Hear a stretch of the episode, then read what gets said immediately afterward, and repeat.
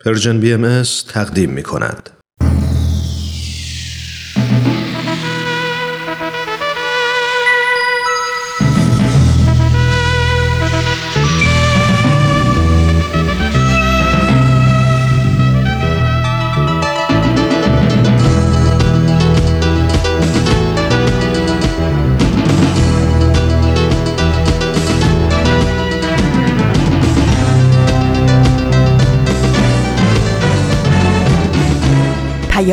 دوست.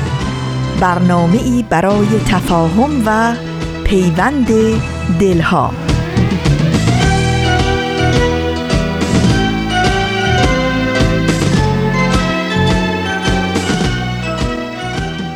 روزهای زندگیتون گرم و دلچسب از عطر عشق و محبت. دل خوشی هاتون زیاد و دلهاتون بی قصه و لحظه هاتون سرشار از آرامش در این روزهای پایانی فروردین ماه.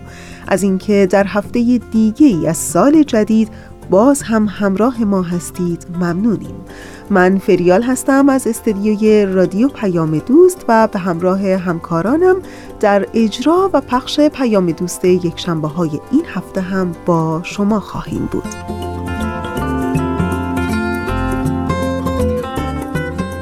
بنا به تقویم خورشیدی امروز 24 فروردین ماه از سال 1399 خورشیدی که مطابق میشه با دوازدهم ماه آوریل 2020 میلادی.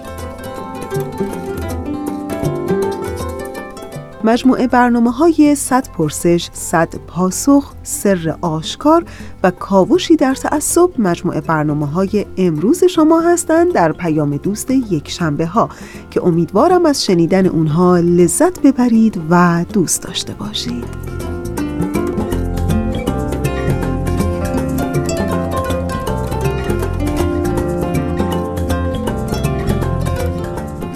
در دنیایی که ما امروز در اون زندگی می کنیم شاید بیشتر از هر چیزی که هر کدوم از انسانها به دنبال اون هستند عشق و عاشقی و عاشق شدن و پیدا کردن عاشق واقعیه. ولی اگر از جنبه دیگه به این موضوع نگاه کنیم شاید تصویر ذهنیمون از اونچه که هست تغییر کنه. می‌دونین هر کدوم از ما رویایی شخصی در مورد عشق داریم. اینکه عاشق کیه و چطور قرار عشق ببرسه. بیشتر ما آدم ها چه در یک رابطه باشیم یا نه تصویر یک عاشق رو در ذهنمون داریم و البته خب این تصاویر هیچ مشکلی ایجاد نمی‌کنه. اگر زمانی که بدونیم اینها فقط تصویر هستند و نه واقعیت اما می‌دونین گاهی این تصاویر با واقعیت فعلی زندگیمون ادغام میشه و ما در واقعیت به دنبال این تصاویر میگردیم ولی من شخصا فکر می کنم که چه خوبه که بیایم تصاویر رو از واقعیت جدا کنیم. واقعیت همینه که روبروی همه ماست. اگر فردی تو رابطهش احساس سردی می‌کنه اگر در رابطه هست و دوستش نداره اگر در رابطه هست و هیچ میل و شوقی برای اون رابطه نداره در واقع این واقعیته. و حالا باید ببینیم که با اون چه کار خواهیم کرد. هر کدوم از ما در بیشتر تصویرسازی های یک عاشق در ذهنمون عاشق آغوش گرم و التیام بخش داره که ما می‌تونیم در آغوشش مسئولیت هامون رو به اون بدیم. اون هم ما رو بی حد و مرز دوست داره محبت می‌کنه جمله های عاشقانه میگه هیچ وقت هم سرد نمیشه خیانت نمی‌کنه دعوا و بحث هم راه نمیندازه و همه چیز هم در مورد اون بی عیب و نقصه. اینا خیلی تصاویر زیباییه نه؟ ولی هر کدوم از ما وقتی وارد رابطه ای میشیم کاملا در واقعیت می‌بینیم و حس می‌کنیم که همون عاشق بیعیب و نقصی که در موردش فکر می‌کردیم قرار نیست تمام مسئولیت های ما رو به عهده بگیره. قرار نیست که اساسا بدون هیچ چون و چرایی از ما اطاعت بکنه. قرار نیست که مسئول بیرون کشیدن رنج از بدن ما باشه و مسئول روبرو شدن ما با سختی های زندگی باشه. نه اصلا اینطور نیست. این فقط یک عاشق ذهنیه که ممکنه در ذهن هر کدوم از ما به وجود بیاد. پس چه خوبه که بیایم منتظر عاشق ذهنیمون نباشیم که این انتظار انگار شبیه نیروی فرسایشی از درون عمل می‌کنه. نیرویی که می‌تونه هر کدوم از ما رو یا دردمند و متوقع کنه یا ما رو وادار کنه که آدمی رو که در روبرومون در یک رابطه هست رو تغییر بدیم که شاید بتونیم اون رو شبیه عاشق ذهنیمون بکنیم. همین رویای داشتن عاشق بی عیب و نقص می‌تونه ما رو در رابطه های فعلیمون سرد و پرتوقع کنه ما رو بی و به اصطلاح خودمون قرقرو کنه. چون دیگه تحمل دیدن آدم روبرومون رو نداریم. ولی می‌خوام بگم روزی که تصویرهای ذهنیمون رو رها کنیم حتما می‌تونیم بخش های جذاب و جدیدی رو در آدمی که با اون در رابطه هستیم کشف کنیم و البته بخش های جدیدی رو هم حتما در خودمون و حقیقت زندگیمون کشف خواهیم کرد. اون وقتی که از رابطه هامون لذت می‌بریم و از بودن در یک رابطه احساس رضایت می‌کنیم.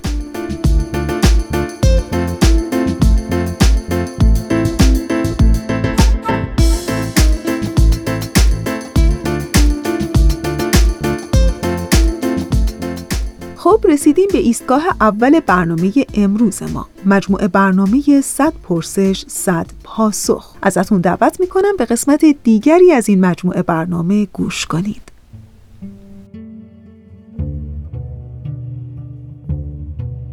صد پرسش صد پاسخ.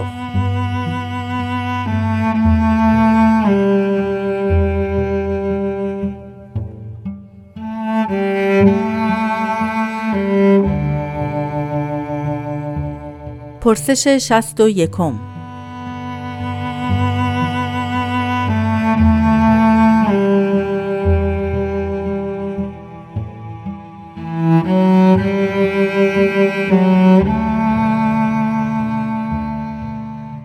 آیا قبل از ازدواج طرفین برای شناخت بیشتر می توانند با هم در ارتباط باشند؟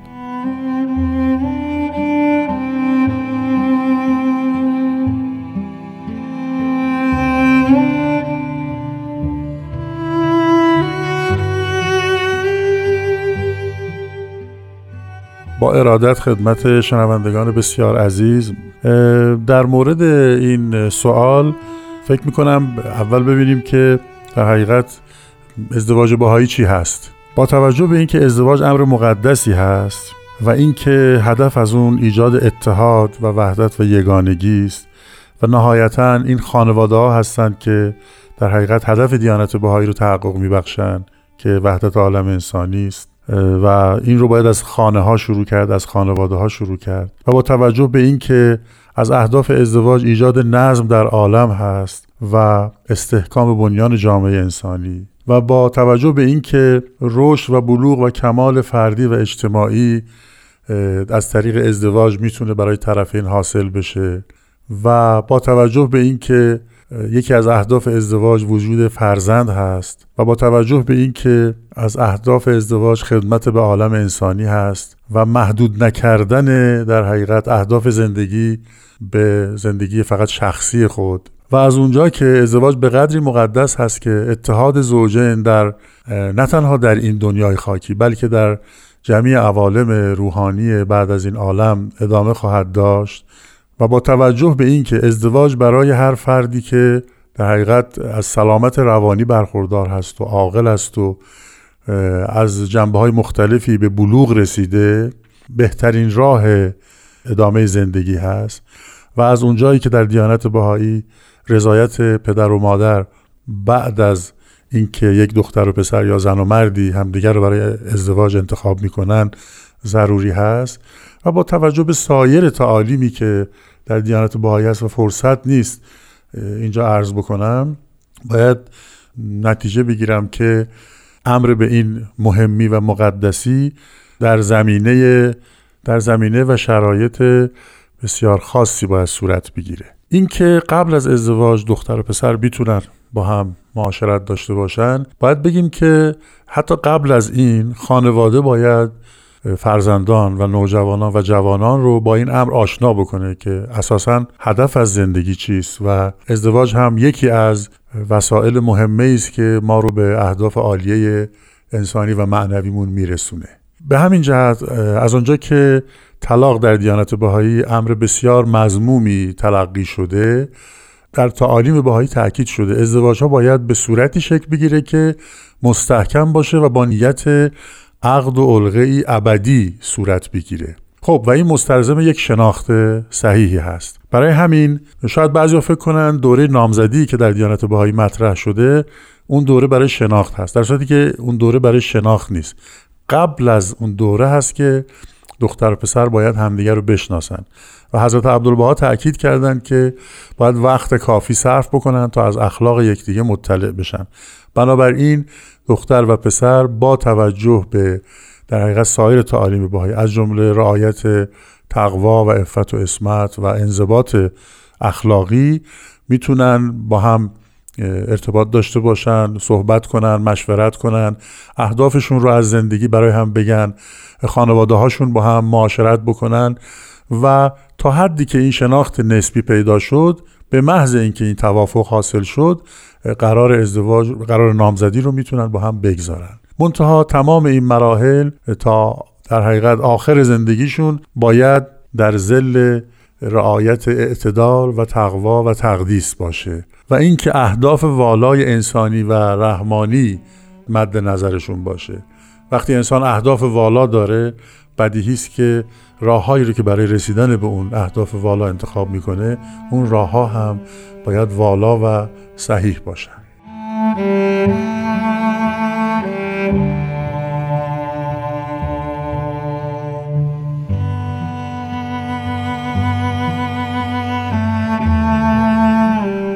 دوستان عزیز اونچه که شنیدید قسمت دیگری بود از مجموعه برنامه 100 پرسش 100 پاسخ.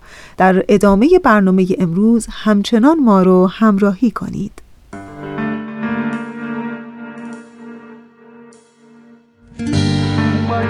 مرد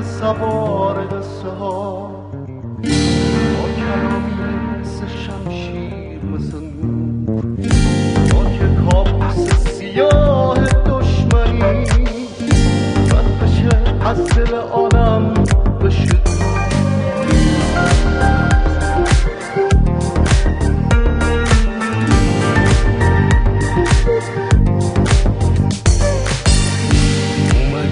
سوار ابری که تو رو. خیلی ها وقت سهر خیلی ها پشت هجاب نفسشون. شدن از خبر رسیدنه توی آرامش دنیا توی قرنای اخیر توی مجده جلوس پادشاه بی نظیر به سرزمین تازه توی دروازه نور. توی خالق مسیح تو جاده های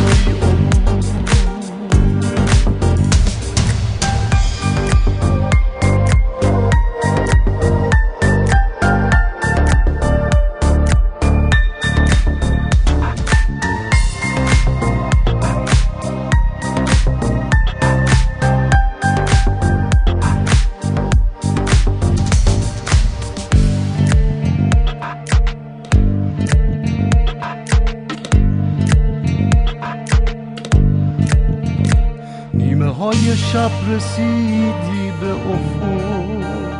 دستای تو حامل ستاره بود.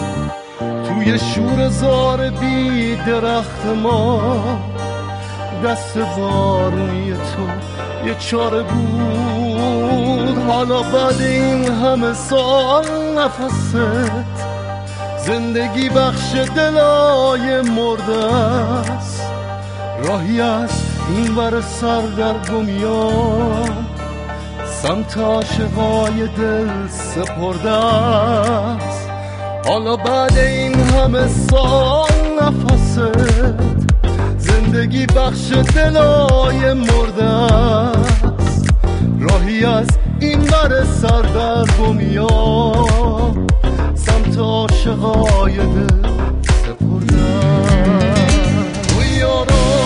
دنیا توی قرنای اخیر. توی مجده جلوس پادشاه بی نظیر تو به سرزمین تازه توی دروازه نور توی خالق مسیر تو جاده های بی توی آرامش دنیا توی قرنای اخیر.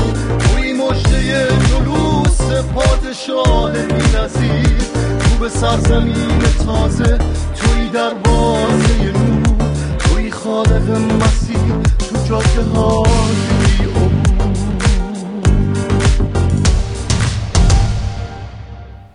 خب رسیدیم به بخش دوم برنامه امروز ما. بله مجموعه برنامه سر آشکار. این هفته قسمت دیگری از این مجموعه برنامه براتون آماده پخش شده که امیدوارم از شنیدن اون لذت ببرید.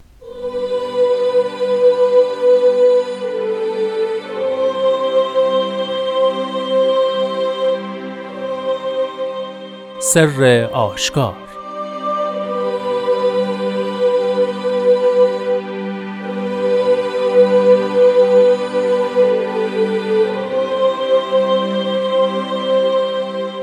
ای پسر روح وقتی آید که بلبل قدس معنوی از بیان اسرار معانی ممنوع شود و جمیع از نغمه رحمانی و ندای سبحانی ممنوع گردید.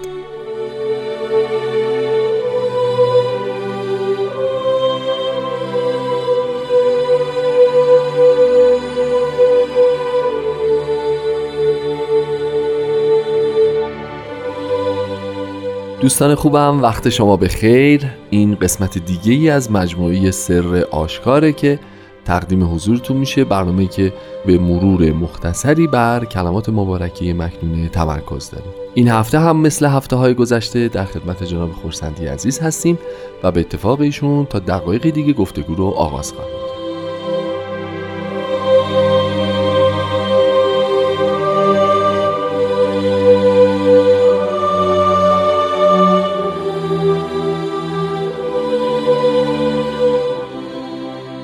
خب وقتتون بخیر. خیلی خیلی خوشحالم از زیارتتون. پیشا پیش ممنون بابت وقتی که در اختیار برنامه خودتون قرار دادید. روز شما بخیر.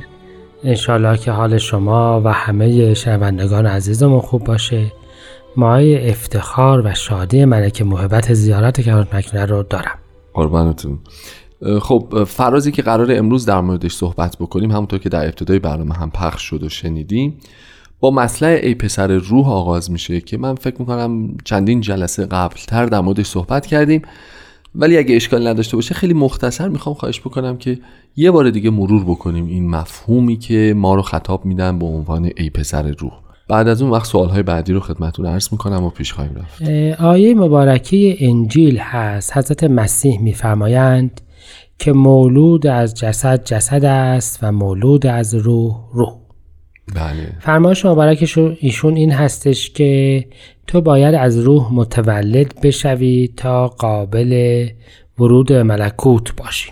بله. پس معنای پسر روح بودن معنای متولد شدن از جنبه روحانی. یعنی انسان رو به نسبت اون جنبه به عالم بالاش اون فیض الهی مورد خطاب قرار داده و گفته است که در حقیقت تو مولود از روحی مولود جسد نیستی که بخواهی به جسدت و خصائص و صفات اون توجه بکنی و روحت و فضائل اون رو فراموش بکنی.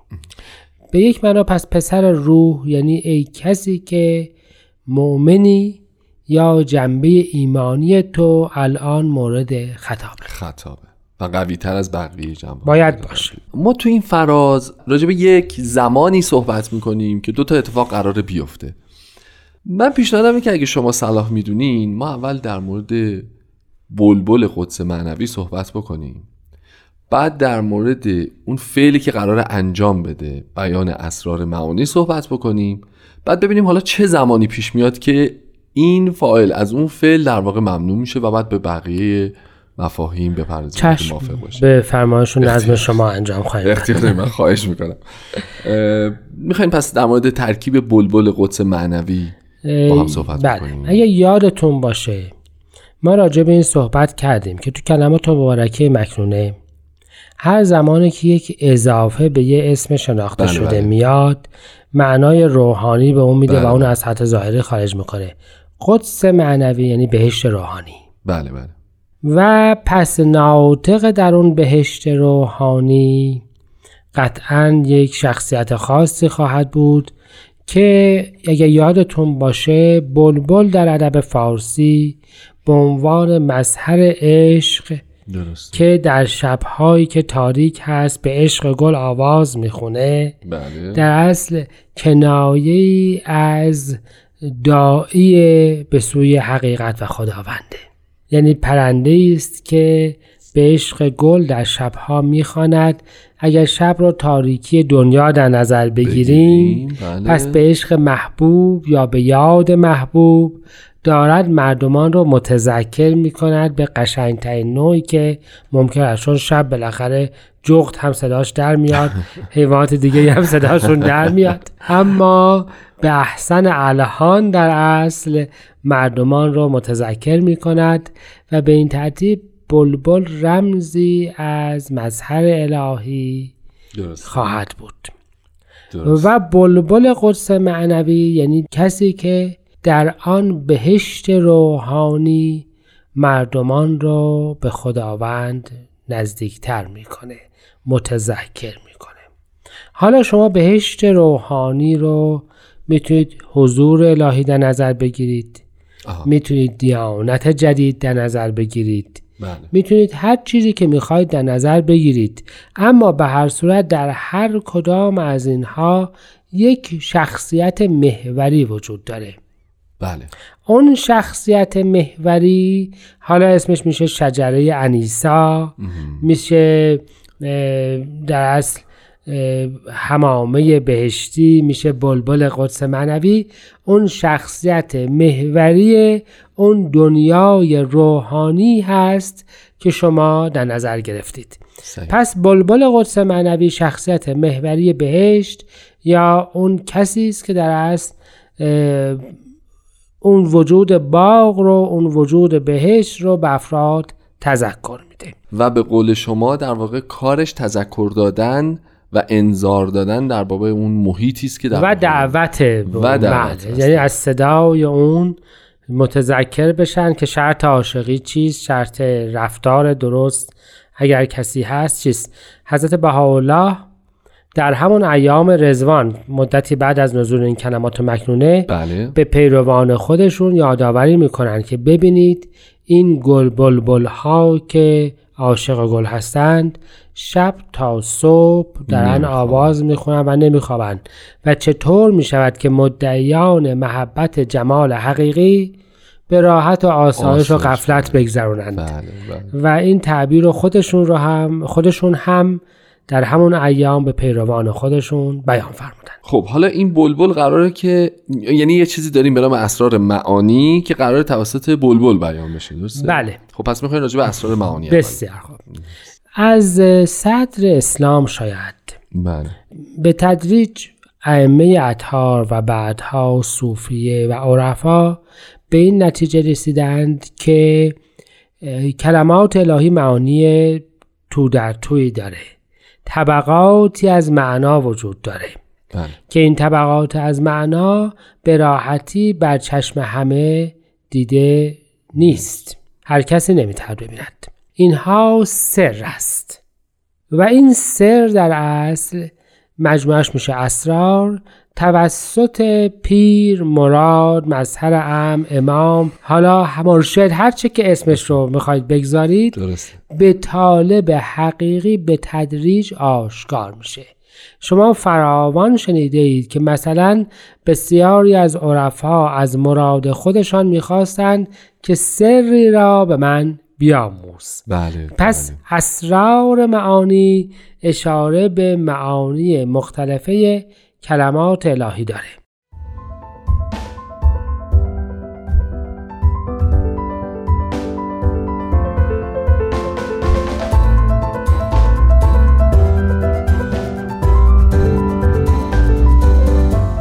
خب دوستان با ادامه این قسمت از مجموعه سر آشکار همراه هستیم. جناب خورسندی عزیز پس ما گفتیم یه سری اسرار الهی وجود داره که اون پیر مراد مرشد امام از سر ظهور تلاش می‌کنه به تدریج در واقع به تشنگان این سبیل به قول معروف رخ به نمایادند و بله. قدری از اون سر رو آشکار بکنه پس؟ الان وقتی که ما با ترکیب قبل نگاه بکنیم این بهشت روحانی بله یک مظهر مرکزی داره یک شخصیت محوری داره که اون کارش بیان اسرار کلماتی هست که ظاهرا افراد اون رو متوجه میشن. درسته. و توجه بفرمایید که تمام در اصل حقیقت دین در این تفسیر جدید آن چیزهایی که افراد فکر می‌کردن متوجه میشن آشکار میشه. اصولا دعوی و ظهور حضرت باب با تفسیر جدیدی از معانی بود که افراد فکر می‌کردن که براشون بدیهیه.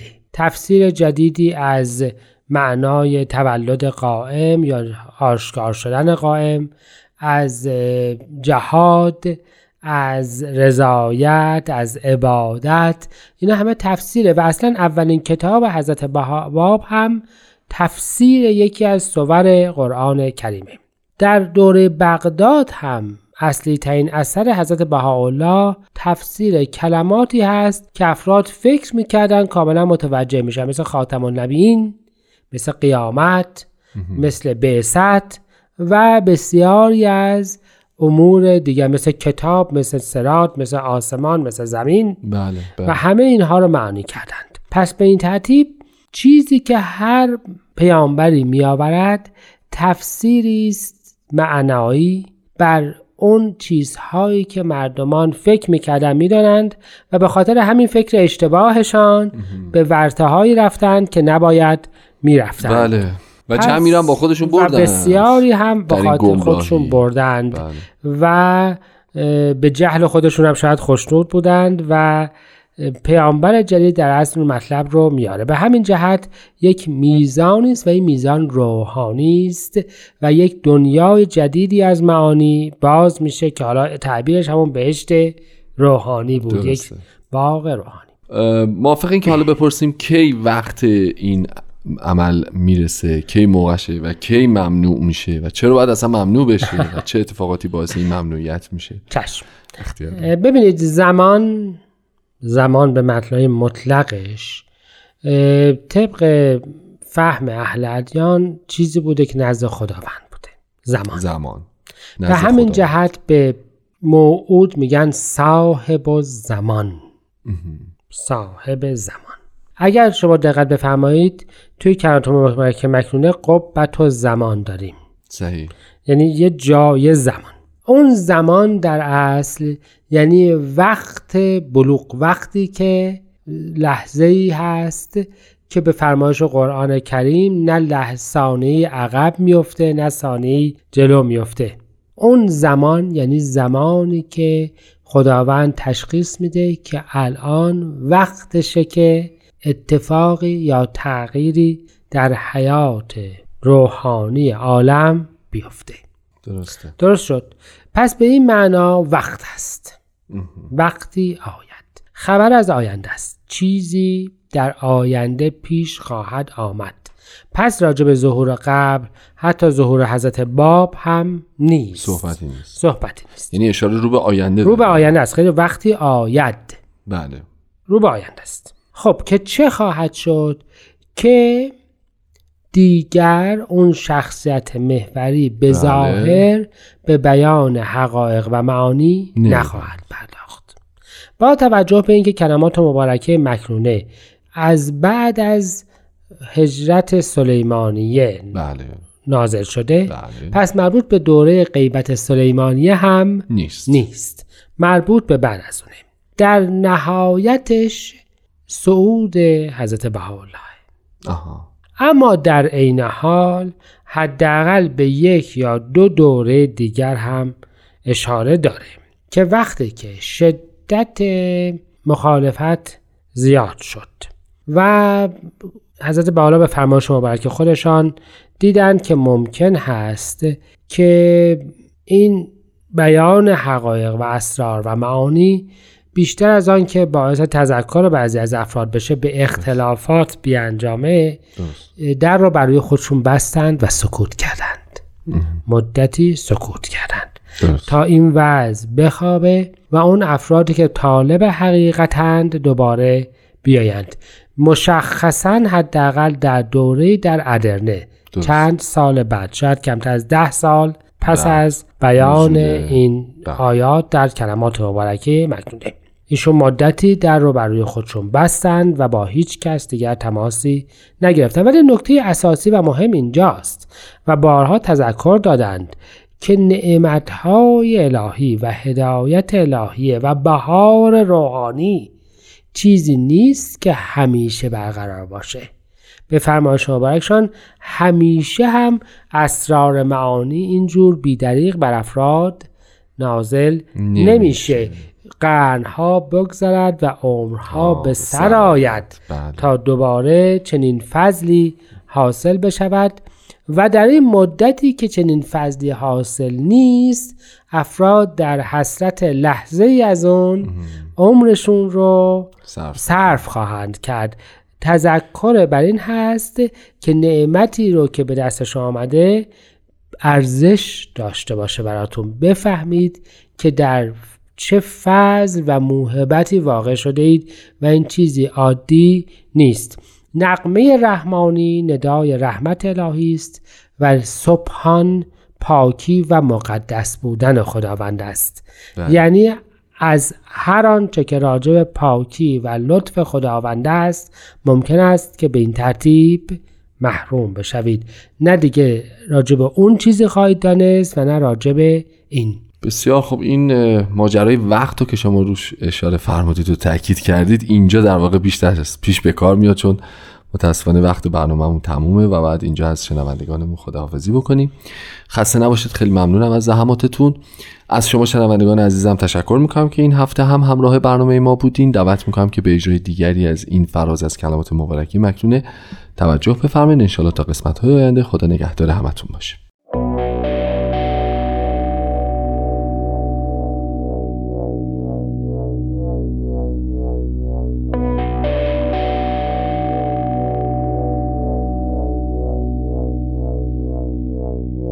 e pensarei.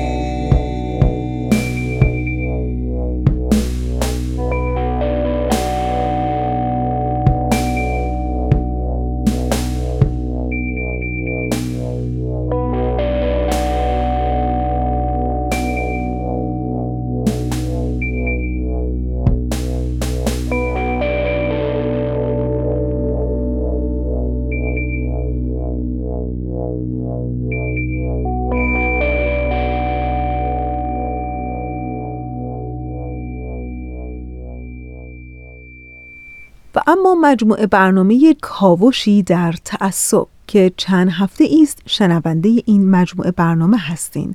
در این لحظه از برنامه ازتون دعوت می‌کنم به قسمت دیگری از این مجموعه برنامه گوش کنید.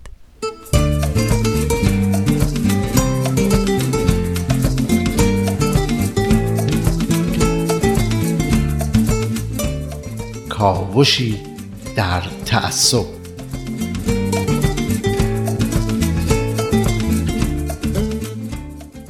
شنوندگان عزیز رادیو پیام دوست در مجموعه برنامه های کاوشی در تعصب تعصب را از جنبه های مختلف تعریف و بررسی کردیم. و به این جمله آقای خلجی رسیدیم که بدون شناخت و احترام به حقوق اقلیت ها هیچ آزادی و عدالتی تحقق پیدا نمی‌کنه.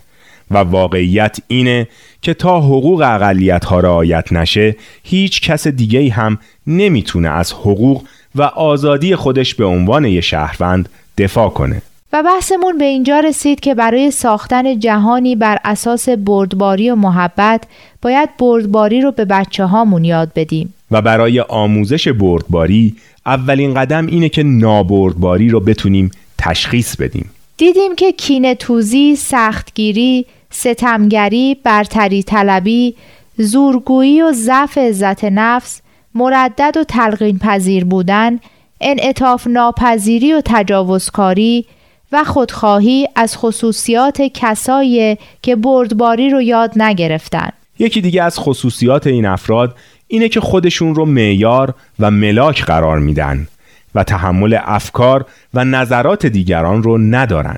پافشاری روی عقاید خود حتی وقتی این عقاید نادرست هستن هم که دیگه اصلا میشه گفت خود تعریف تعصبه. خشونت و پرخاشگری هم که متاسفانه به دنبالش میاد. بر اساس یافته های روانشناسا افراد متعصب روابط اجتماعی متزلزلی دارند و در مقابل افراد ضعیف ابراز عقیده می‌کنن و تسلیم افراد قوی تر میشن. به عقیده روانشناسان افراد متعصب از احساس کمبود محبت و حس ترد شدگی و مورد پذیرش نبودن رنج می‌برند.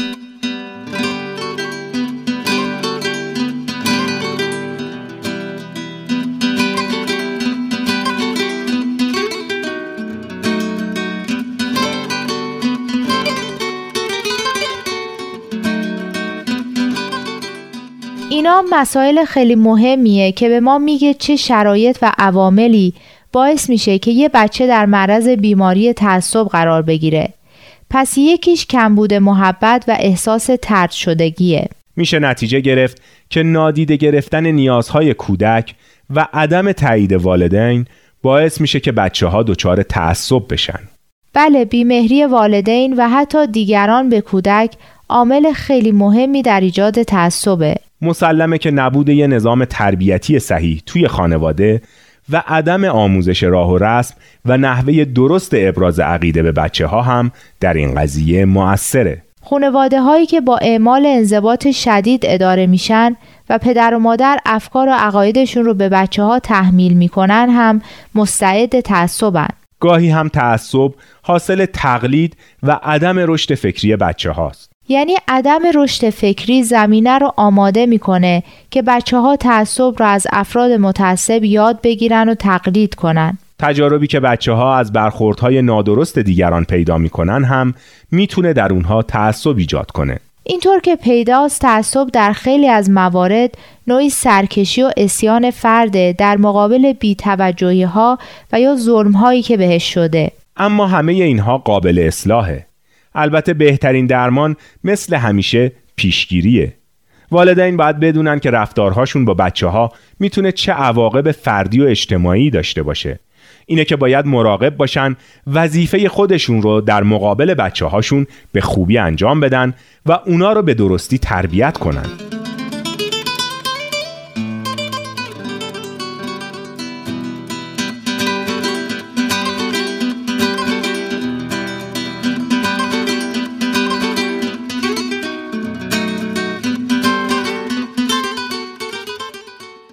به نظرم اولین کار برای اینکه بچه هایی فارغ از کمبود عاطفی و تعصب داشته باشیم اینه که محیط صمیمی و پرمحبتی رو در خانواده ایجاد کنیم.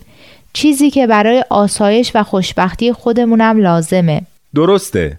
اگه توی خانواده ای روابط بر اساس محبت و گذشت و ایثار و فداکاری باشه بچه ها سازگارتر و انعطاف پذیرتر بار میان. شاید بعد از محبت مهمترین نکته در پرورش بچه ها عدم تبعیضه. اگه ما در مورد بچه هامون تبعیض قائل بشیم هم عدالت رو زیر پا گذاشتیم و ظلم کردیم و هم زمینه بسیار مساعدی برای رشد تعصب و تبعیض در بچه هامون ایجاد کردیم. احساس تعلق هم خیلی مهمه. بچه ها باید بدونن و احساس کنن که به جایی تعلق دارن. این اون احساس ضعف و عدم امنیتی که زمین ساز تفکرات تعصب آمیزه رو از بین می‌بره. دوستان و سروران عزیز هفته آینده باز همین بحث رو دنبال می‌کنیم تا راههایی پیدا کنیم برای پرورش کودکانی متحمل و وسیع نظر و رها از تعصب و تبعیض. تا هفته آینده بدرود.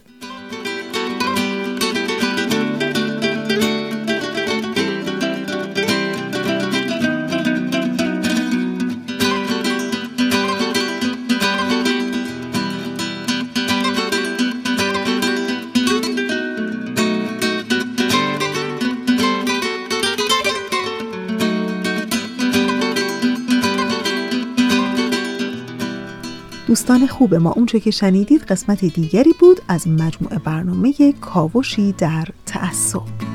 ما در آرزوی یک دنیایی دنیایی که با هم ببینیم که هر کس به جان عاشق است. ما در آرزوی یک دنیایی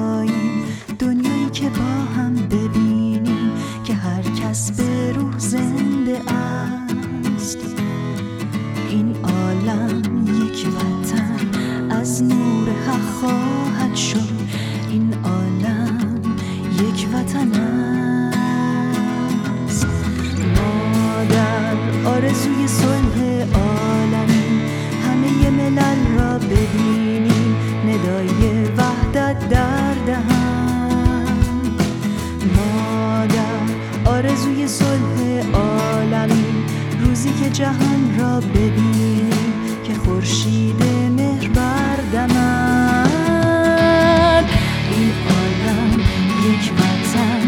از نور حق خواهد شد این عالم یک وطن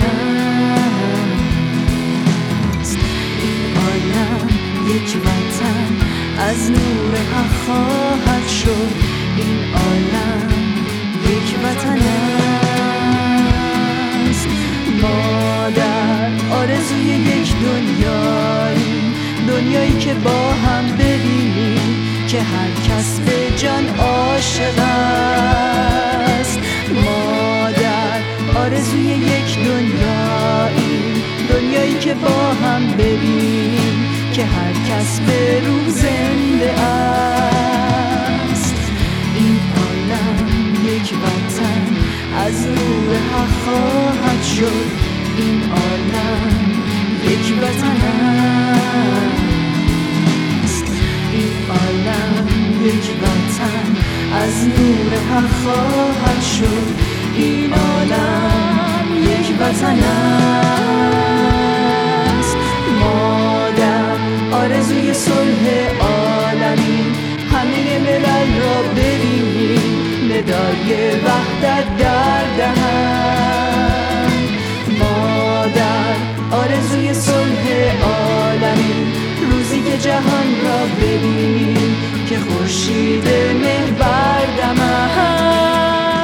شنیدین چارلی چاپلین یکی از بزرگترین و مشهورترین بازیگران فیلم های کمدی سامت. در یکی از نوشتههاش چه نصیحت خوبی رو به ما مخاطبان خودش کرده؟ او گفته این رو همیشه به یاد داشته باشین که وقتی غمگین هستین دنیا شما رو به سخره می‌گیره. وقتی خوشحالین دنیا به شما لبخند می‌زنه اما وقتی دیگران رو خوشحال می‌کنین دنیا به شما تعظیم می‌کنه. امیدوارم که در این روزهای بهاری لبهاتون پر از لبخند باشه و دلهاتون شاد و اون قدری که موجب شادی خودتون و اطرافیانتون بشیم خب دیگه بله ساعت استدیو هم نشون میده که چند ثانیه بیشتر وقت نداریم. همینجا مثل همیشه در انتهای برنامه امروز تشکر می‌کنم از همکار عزیزم بهنام برای تنظیم این برنامه. و آرزوی دلی آرام، تنی سالم و روزگاری خوش برای همه شما شنوندگان خوبمون دارم.